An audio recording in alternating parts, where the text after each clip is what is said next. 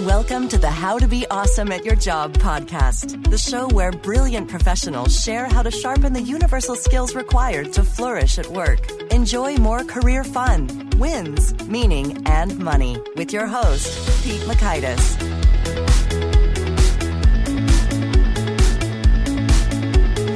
Hello, and thanks so much for joining us here for episode 85 with Prescott Perez Fox. Prescott is a brilliantly creative guy, and he had a lot of thoughts to share about the optimal practices associated with making that happen. So, you're going to learn one, great habits that your future self will thank you for, two, how small rituals will help your team power through a project, and three, the classic versus evolutionary versus revolutionary three part system for generating broad alternatives. So, if you want to check out the show notes, the transcripts, and links to items mentioned, you can find that over at awesomeatyourjob.com slash ep85. And while you're there, take a look around at the cool stuff, including our 10 Days to Winning at Work free email course that shares some of my best tips and tools and tactics associated with slashing through waste and getting more great work done in a limited amount of time. So Here's a quick story about Prescott. Prescott Perez Fox is a New Jersey based graphic designer and brand developer with more than 14 years of experience in branding, packaging, graphic design, and web design.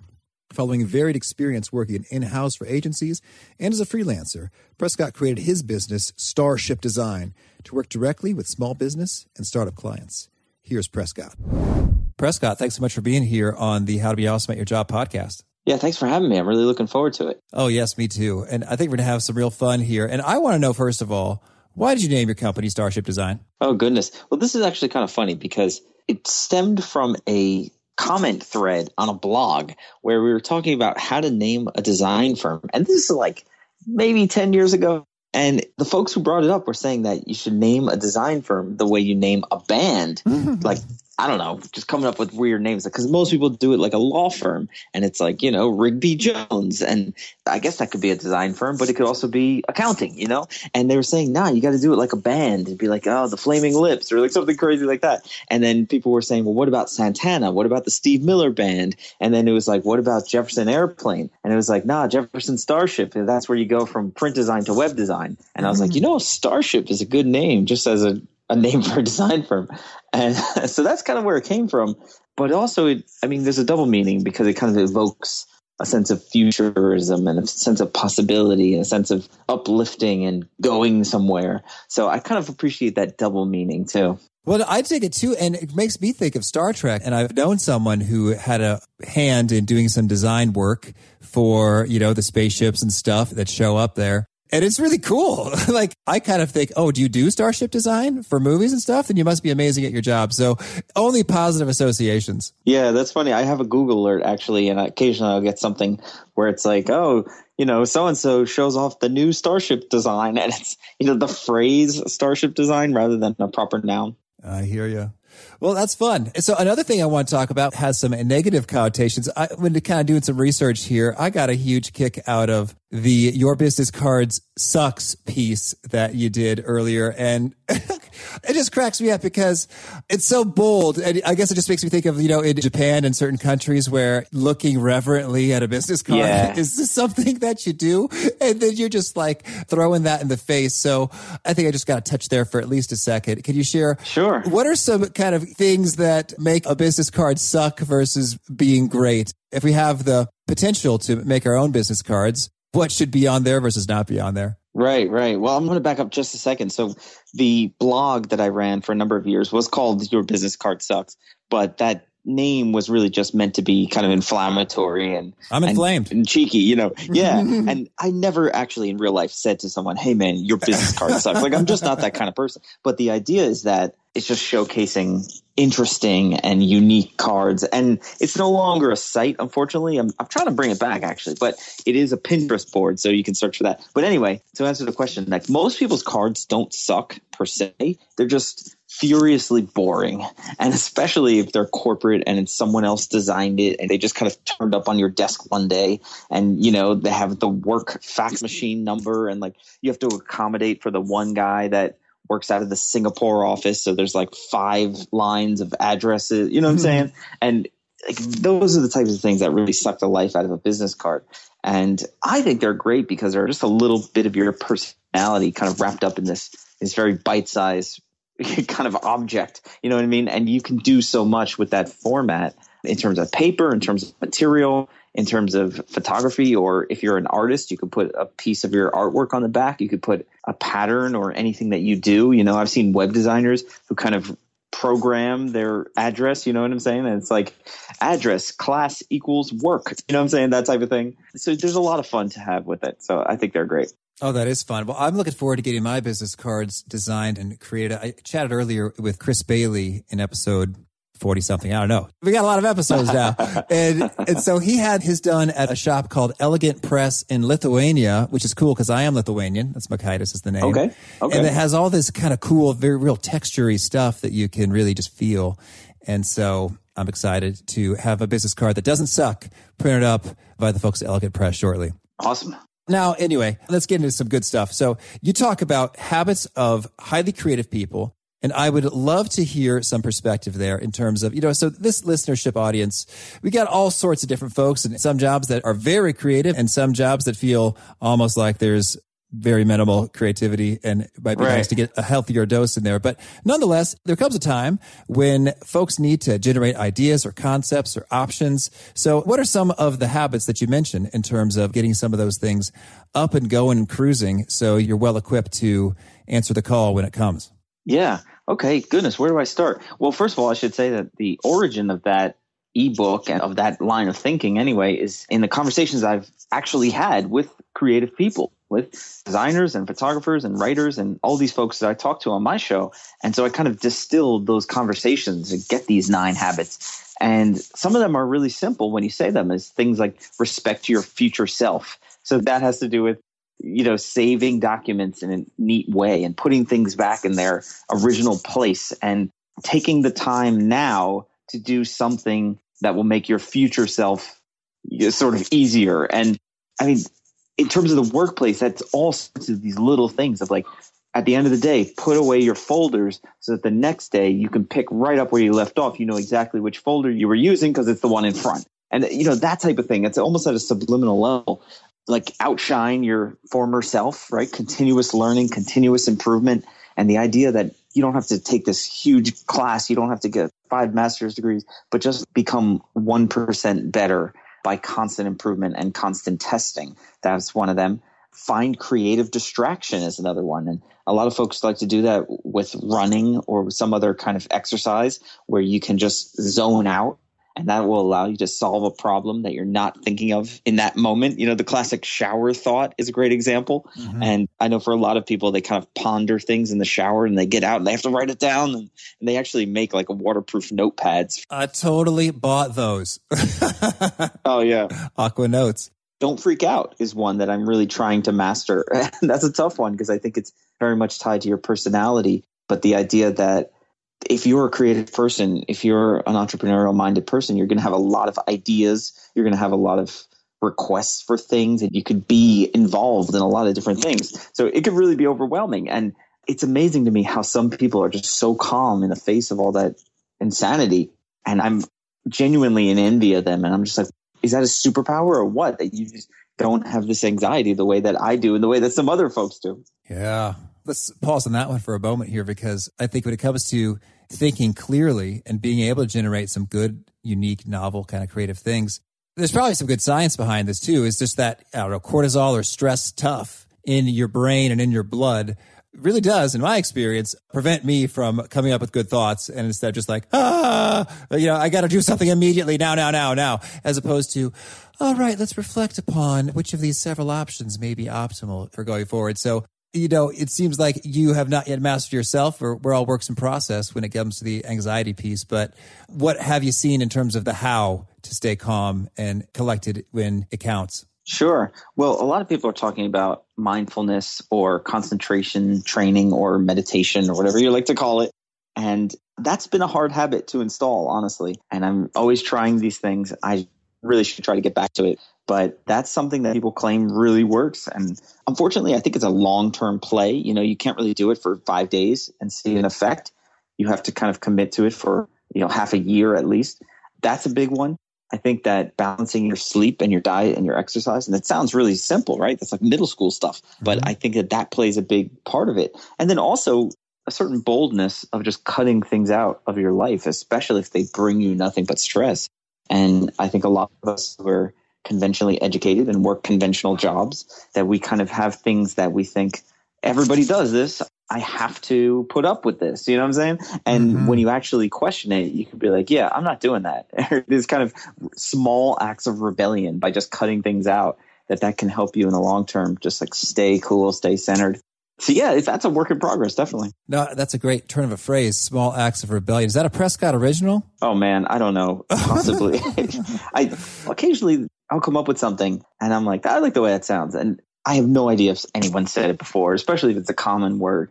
You know what I'm saying? Like the audacity of hope. I mean, that's Barack Obama's, of course, but like someone probably put those words in that order. I read that book, and in the book, he talks about the audacity of hope. It's really the audacity to hope, and it's kind of rebellion through idealistic defiance, right? And then not accepting that things are just stuck the way they are. And I mean, that's a definite analog to the workplace and especially if you work a large organization there's so much of this kind of welcome to the, the, show you know this is how it is and it's like imagine if again these small acts of rebellion kind of improving 1% at a time can make some real progress Mm, that's good. So, could you share, you know, what are some specific, I guess, small acts of rebellion or things that folks can often get away with chucking or eliminating and that they don't have to do after all? I'm thinking of, of the last former full time job where I just didn't check my email on on their system, like on Outlook, calendar invites, all that type of thing. I just did not use that. And if there was some kind of team meeting, I would say, "Hey, when's the team meeting?" And they would say, "That's Thursday at 10." And I'd be like, "Okay, cool." And I would use my own system, but I would not go in there and be like, "Accept changes," and you know, do those type of silly things. That's a small one. You know, same thing with PowerPoint. Like if someone was going to send me uh, this crazy PowerPoint file, I'm just like, "Okay, I'm going to print this out." and then I'm going to remake the entire thing. And if there's anything that's too much type that I don't want to copy it over, that means it needs to be rephrased and rewritten altogether. Mm-hmm. You know what I'm saying? It's not a matter of me typing it. So I just wouldn't use PowerPoint. I would send back a PDF and that was that. All right. You didn't get any sort of backlash in a serious way from that? Well, not really because I'm a graphic designer. So like when people send me things, they just send me the only thing that they are able to, and they kind of know I'm going to take it apart and do what's best. And especially if it's going to a printer or it's going into some other kind of production, like they kind of know I know what's best. It wasn't the type of traditional corporate job where you do give a lot of PowerPoints and that type of thing. Fortunately, that's a kind of a weird culture that I'm glad I've never been brought into. Mm, I hear you. Well, so at the same time, though, you do produce a lot of stuff. You get it kind of up and out the door at a healthy rate. And you've talked with a number of guests associated with, you know, workflow and process and how to get things kind of up and humming and cruising. So you are kind of shipping at a healthy rate. So what would you say are some of the key workflow insights you've discovered along the way that could be applicable to folks who are in the corporate environment? Sure. Well, I think one thing that's huge that a lot of folks don't really realize they're doing it or not doing it is creating what I call rituals. And these are simple things. These are kind of acknowledging and celebrating the steps of the process and whatever that process is. And especially if you have a project that has a definitive beginning, middle, end, you can create these rituals and you can get everyone on board. So let me give you an example. Like, let's say you're doing some kind of like back to school campaign, right? It could be a marketing campaign or a kind of fall fashion line. I don't know. When it comes time to start working on it, you know, six months earlier in January, February, there can be a moment where you can say, okay, guys, we are now putting this project on the board. And you actually like cut out a piece of paper that says in bold type, like fall campaign, and can actually put it onto a physical board. And that moment is a little ritual. And you can also contribute multiple things at that same time. So the moment you put it on the board, that also reflects the fact that there's now a folder on the server with that same project name or you can also set up in your project management your invoicing tool the job number you know that type of thing so you can have multiple rituals that happen at once and i think that's really important for getting everyone started on the same page same thing at the end of a project you could do a post-mortem with a team and you can actually talk about what went well and what you think you can do better next time same thing with archiving something like pulling it down and saying this is again that board, you know, this is done. We've finished it. It's out the door. And just acknowledging it and celebrating it, even if it goes badly, you know, there could be rituals for things that get canceled. And maybe even you have a piece of paper that's like the project tracking sheet. I don't know. I'm making stuff up, but you can actually like rip it in half at a team meeting on Thursday morning. That could be a little bit of a ritual, even though it's sort of celebrating a negative as you like. But those rituals really keep people working together in the same flow. And I think they build character and kind of culture as well. Oh, yes, it's true. And it's fun. And it's something that you can look forward to and appreciate at the same time. Like, you know, we've hit a milestone and when we hit a milestone, we all go out to dinner or drinks or something. And all right, here we are. And that feels good. Yeah, actually, uh, my last job, and this is a positive memory of my last job, that we created a jar in our department. And the jar was like the swear jar, but it wasn't for cursing because we were like sailors up in there. Mm. But whenever we broke the rules, we had to put a dollar in the jar.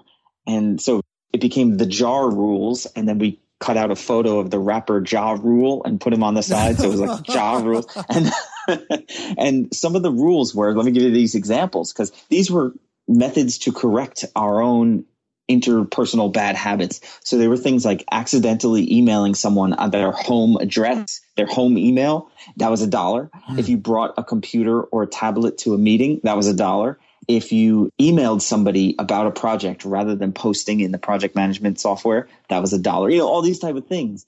Man, I don't remember them all off the top of my head. But you know what? We trained each other pretty good. And after a while, we had to invent new rules. And some of them were not really calling out one individual person, but it was kind of like, okay, I know this happened and I know one person's the mostly guilty of it. And it's all from love. But the result of that was that, you know, you put in your dollar, you put in two, three at a time. And then next thing you know, you got enough to go buy pizza for the whole team. Well, that's fun. And I really dig that kind of principle because it also just kind of gets a lot more positivity out there associated with that. It was like, dang it, Prescott never posted it in the project management software and it's really ticking me off. You know, it's like yeah. we just sort of sidestep all of that. It's like, oh, oops, yep, okay, you're right. Here's a buck. We have a laugh. I've supported the pizza fund and it's also reinforcing good behaviors. Yeah. And some of them too were, like you said, reinforce good behaviors that if you complain without a solution, that's a dollar and that might have actually been like a $3 penalty, you know, that anytime you observe something that can be fixed, like you should be trying to fix it. You should not just be complaining about it. And for a struggling organization, a nonprofit, a growing team, whatever it is, you definitely need more solutions than complaining. Absolutely. All right. Well, so now I'd like to hear some of your take when it comes to if there are some ruts when ideas aren't flowing or you're not in the groove or the zone, just like, ah, one of those days. What are some key ways that you recommend folks kind of find inspiration or do something to shift their state of mind so that they can be more effective? It should be known that I am not superhuman and I suffer from this. Are you kidding me? I thought, man, who was it recently? Someone was talking about like the 70% problem that when you get to 70% completion on a project, there's always that slump and everybody's energy just vanishes and everybody, the client, the designer, whoever, you just want it to be done. You just want the result. You're tired of the process. You're tired of the timeline. Man, I know that feeling well. And I think the one way to prevent that, so before we get to the solution, is just preventing it, is to really chop things up into small increments. So that way you can go faster or slower at a certain phase. You can put things on pause. You can celebrate those milestones, like we were saying. But that helps to, I think, eliminate some of that 70% problem because 70% of a phase is a little bit different. I like to do the classic things, right? Get away from your environment, like physically. Take your computer to a coffee shop, even if you're just checking emails and doing some writing. Go walk and take a different direction home. I mean, that's a small thing, but if you change up your environment, you change up what you're seeing, you're also changing how your brain is kind of handling questions and quandaries. That's a good one. I'm a big fitness guy, so sometimes I like to push away from my desk and go to kickboxing class and just you know beat the crap out of a punching bag. And that always helps the wheels get back to turning. And again on that walk home especially after you've had a good workout you'd be surprised the level of clarity that you can bring to a project again. Beautiful. Thank you and so I also got a kick out of researching your stuff. When you start a logo project, you sketch out kind of three different kinds of concepts for folks with a classic version, an evolutionary version, and a revolutionary version. And I don't know why I really like that kind of framework or sense of three, you know, quite distinct options proposals. And, and I would imagine that has some applicability to other times when you're proposing ideas or offering potential solutions or initiatives to any number of things. Do you have any thoughts on that? Yeah, I think this is a classic framework, right? And whether it's a shortcut, a heuristic, you know, things have different names, but it's kind of like why start with a completely blank page if you already have some things that are sort of locked in? And it doesn't always work. It's not always a formula, but this is a great starting point. So in this case, it's kind of logo design or identity generally. I know in advertising, there's a whole number of these. I don't have them all memorized off the top of my head, but it's things like celebrity endorsement, competition against the competitor, nostalgia, and, you know, these other things, mudslinging, you know, the classic like propaganda technique. They use them in politics well. So you can say, oh, this is the classic product as hero ad and it's the Toyota Highlander and it's jumping over a mud puddle or whatever it is. Mm-hmm. You know, that's almost a type of formula. So whatever the brief is, for again Toyota for that example, like they could come into a room, they could just have the note cards a bit. Okay, product as hero, celebrity endorsement, and you have these couple of options right from the start. So that's basically where that came from. Just these templates or these starting points that are made for you. And no matter who's listening, I'm sure your workflow or your job has these starting points. You just kind of have to think of them, especially if you've done them before. You could probably find patterns in your own work well, so now you know, I'm curious, is there anything else you want to make sure you get to put out there in terms of finding creative inspiration, getting some good workflow cruising, staying in the creative zone over longer stretches before we shift gears into the fast faves? Well, one thing that's been interesting is that as I've an observer in terms of being a blogger, being a curator, whatever you want to call it, when you look with in the back of your mind saying, okay, I have to find something, you'd be surprised what you can find you know? And so if I'm reading articles or just looking through magazines or looking on the street, like it's amazing how you always find the thing that you're looking for as long as you keep it, your awareness of it. So one thing I've found that's helpful is that recently, or I guess for a little more than a year already, I've been doing a weekly link post on my blog. And this is just sometimes as few as three items that I found that week that are relevant to the topic. And just the fact that you're continuously looking for these in the background, you'll find so many more of them. And if you keep track of them and if you keep putting them out there, you're developing a library for yourself. You're developing resources that you can use when it's time to get busy. Beautiful. Thank you. All right. Well, now I'd love to hear a little bit about some of your favorite things. Could you start us off by sharing a favorite quote? Yes. This is one, I know it from John Lennon. I'm not sure where he got it from, but he says, in order for the forest to be green, every tree must be green.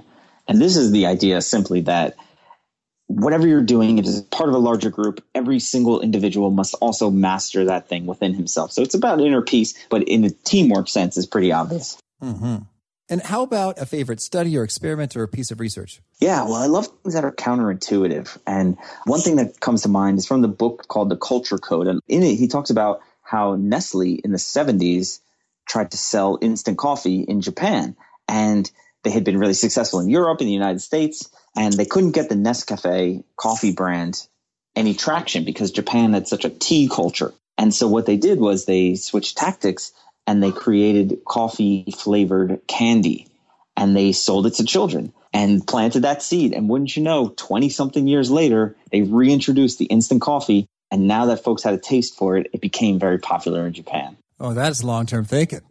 I know that is crazy to me, but I mean, things like that are counterintuitive, right? You like the unpersistent person would just be like, okay, they don't like coffee, let's get out of here. But someone else had this wacky idea, this counterintuitive idea that let's not sell them coffee, let's sell them candy instead. And next thing you know, they'll take to it. And how about a favorite book? I was actually talking with someone about audiobooks, and I always recommend a great audiobook, The Time Traveler's Wife and they made it into a movie a few years ago. And the movie wasn't bad for what it was but the audiobook is amazing because there's two principal characters and they switch off perspectives. And so you have two narrators as well. And for anything to do with time travel it can get confusing. So you want to have those two narrators. You know if it's a woman this is claire's chapter and if it's a man it's henry's chapter. So check out the time traveler's wife. All right and how about a favorite tool, something that you use often and, and, really boosts your effectiveness? Yeah, man, it's hard to choose one. I wrote an article a while ago called Take Back Your Mac, which introduces four free tools to use on the Mac. But the one that's not in that article is Text Expander. Oh yeah. Text Expander, yeah, man, on the Mac, it's all but essential. I don't know how it's not built in. Mm-hmm. There's a Windows version equivalent. I forget what it's named. But yeah, I would have to say Text Expander. The ability to hide bits of type behind a snippet and have that short code. And just with a few keystrokes, you just expand out into sometimes paragraphs of text is immensely helpful. And I use it for little things. I use it for my own name. I use it for my email address, my phone number, because those are the things that you type time and time again throughout the day. I like to use it to decline podcast guest pitches.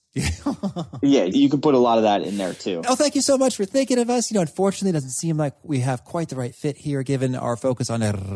And then yes, it's like, exactly. as opposed to just because I feel kind of rude if I just like completely ignore folks, or if I just say no. You know, it's like I can give them a little bit of context, and then maybe they can come back with, "Oh, well, actually, you know, we also cover you know topics A, B, and C." It's like, okay, well, now maybe we're in business. Very good. Right, right, right. Cool. And how about a favorite habit, a personal practice of yours that's really been helpful? Yeah, I think I kind of mentioned it though the ability to constantly be grazing and observing with the idea that I'm either building this link pack on my blog or I'm just looking for something to recommend to others that people are always asking me, hey, what do you think about this?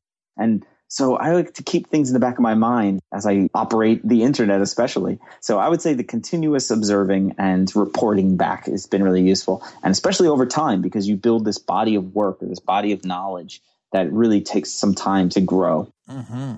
And how about is there a particular maybe resonance nugget or piece that you share in your blog, your podcast, your work that folks really seem to latch on to and nod their heads and retweet and say, oh, yeah, Prescott's a genius. He said this. Hmm, interesting. A lot of metaphors. I've gotten compliments on my metaphors, which is kind of funny. You know, that the guest will sit there and talk for 10 minutes about different things. I'm like, yeah, we call that shadowing, you know, just make up a term. applesaucing is one that we came up with. what does that mean? I got to know. I got to know. What's applesaucing? applesaucing? Okay. So in the publishing and content industry, whatever you're calling it, that it takes time. You got to plant the seeds. It takes time for the trees to grow. And then when they grow, it takes time to bear fruit. So that's your apple, right? Your blog post, your podcast, whatever it is. But some of the apples will not be so good. So what do you do? You create applesauce or you create apple butter or you create apple flavored fig Newtons or you save the seeds and try to plant more trees. So it's like continually using the byproducts or the second derivative of your original content to republish and to appeal to someone else. So in our example, we're podcasters. Maybe the transcript can be put together in some kind of compendium and folks that like to read rather than listen might appreciate that. Oh, that's fun. That's fun. Applesauce. That reminds me of an Onion article. It's like a piece of jargon going around the office. Platforming has got to be bad news for all of us. yeah, the Onion is so great. Applesaucing, platforming. I love it. Okay, cool. So now can you share what would you say is the best way to find you? If folks want to see what you're up to, learn more, where would you point them to? Yeah, definitely busycreator.com. That's the website for my podcast and blog. And all my social media links are there as well as a contact form. And I would love to hear from anyone listening. Oh, very good. And would you say, do you have a final parting challenge or call to action, something that you'd leave folks with who are seeking to be more awesome at their jobs? Yeah. And this usually isn't in the job context, but I'd like to say it that there's a lot of folks giving advice, but not that many giving help. So if you can give help to someone, I think it will be returned many times over to you. So see what you can do about actually helping someone, not just giving them advice. Mm, beautiful. Okay, well, Prescott, thanks so much. This has been a real treat. Some interesting stuff I'm going to be chewing on and, and applying and applesaucing. and I wish you tons of luck with the busy creator and all you're up to here. Absolutely, man. Thanks a lot. a lot of folks give advice and talking, indeed, and fewer who help. That's pretty cool distinction there to take that extra time to be super helpful, and folks can really notice and appreciate that, and everybody wins as a result. So Hope you found that and other pieces there inspirational.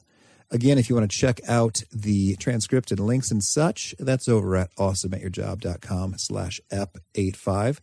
And I would recommend you punch the subscribe button if you haven't already, because our next guest, Kwame Christian, is so much fun. He's talking about negotiation.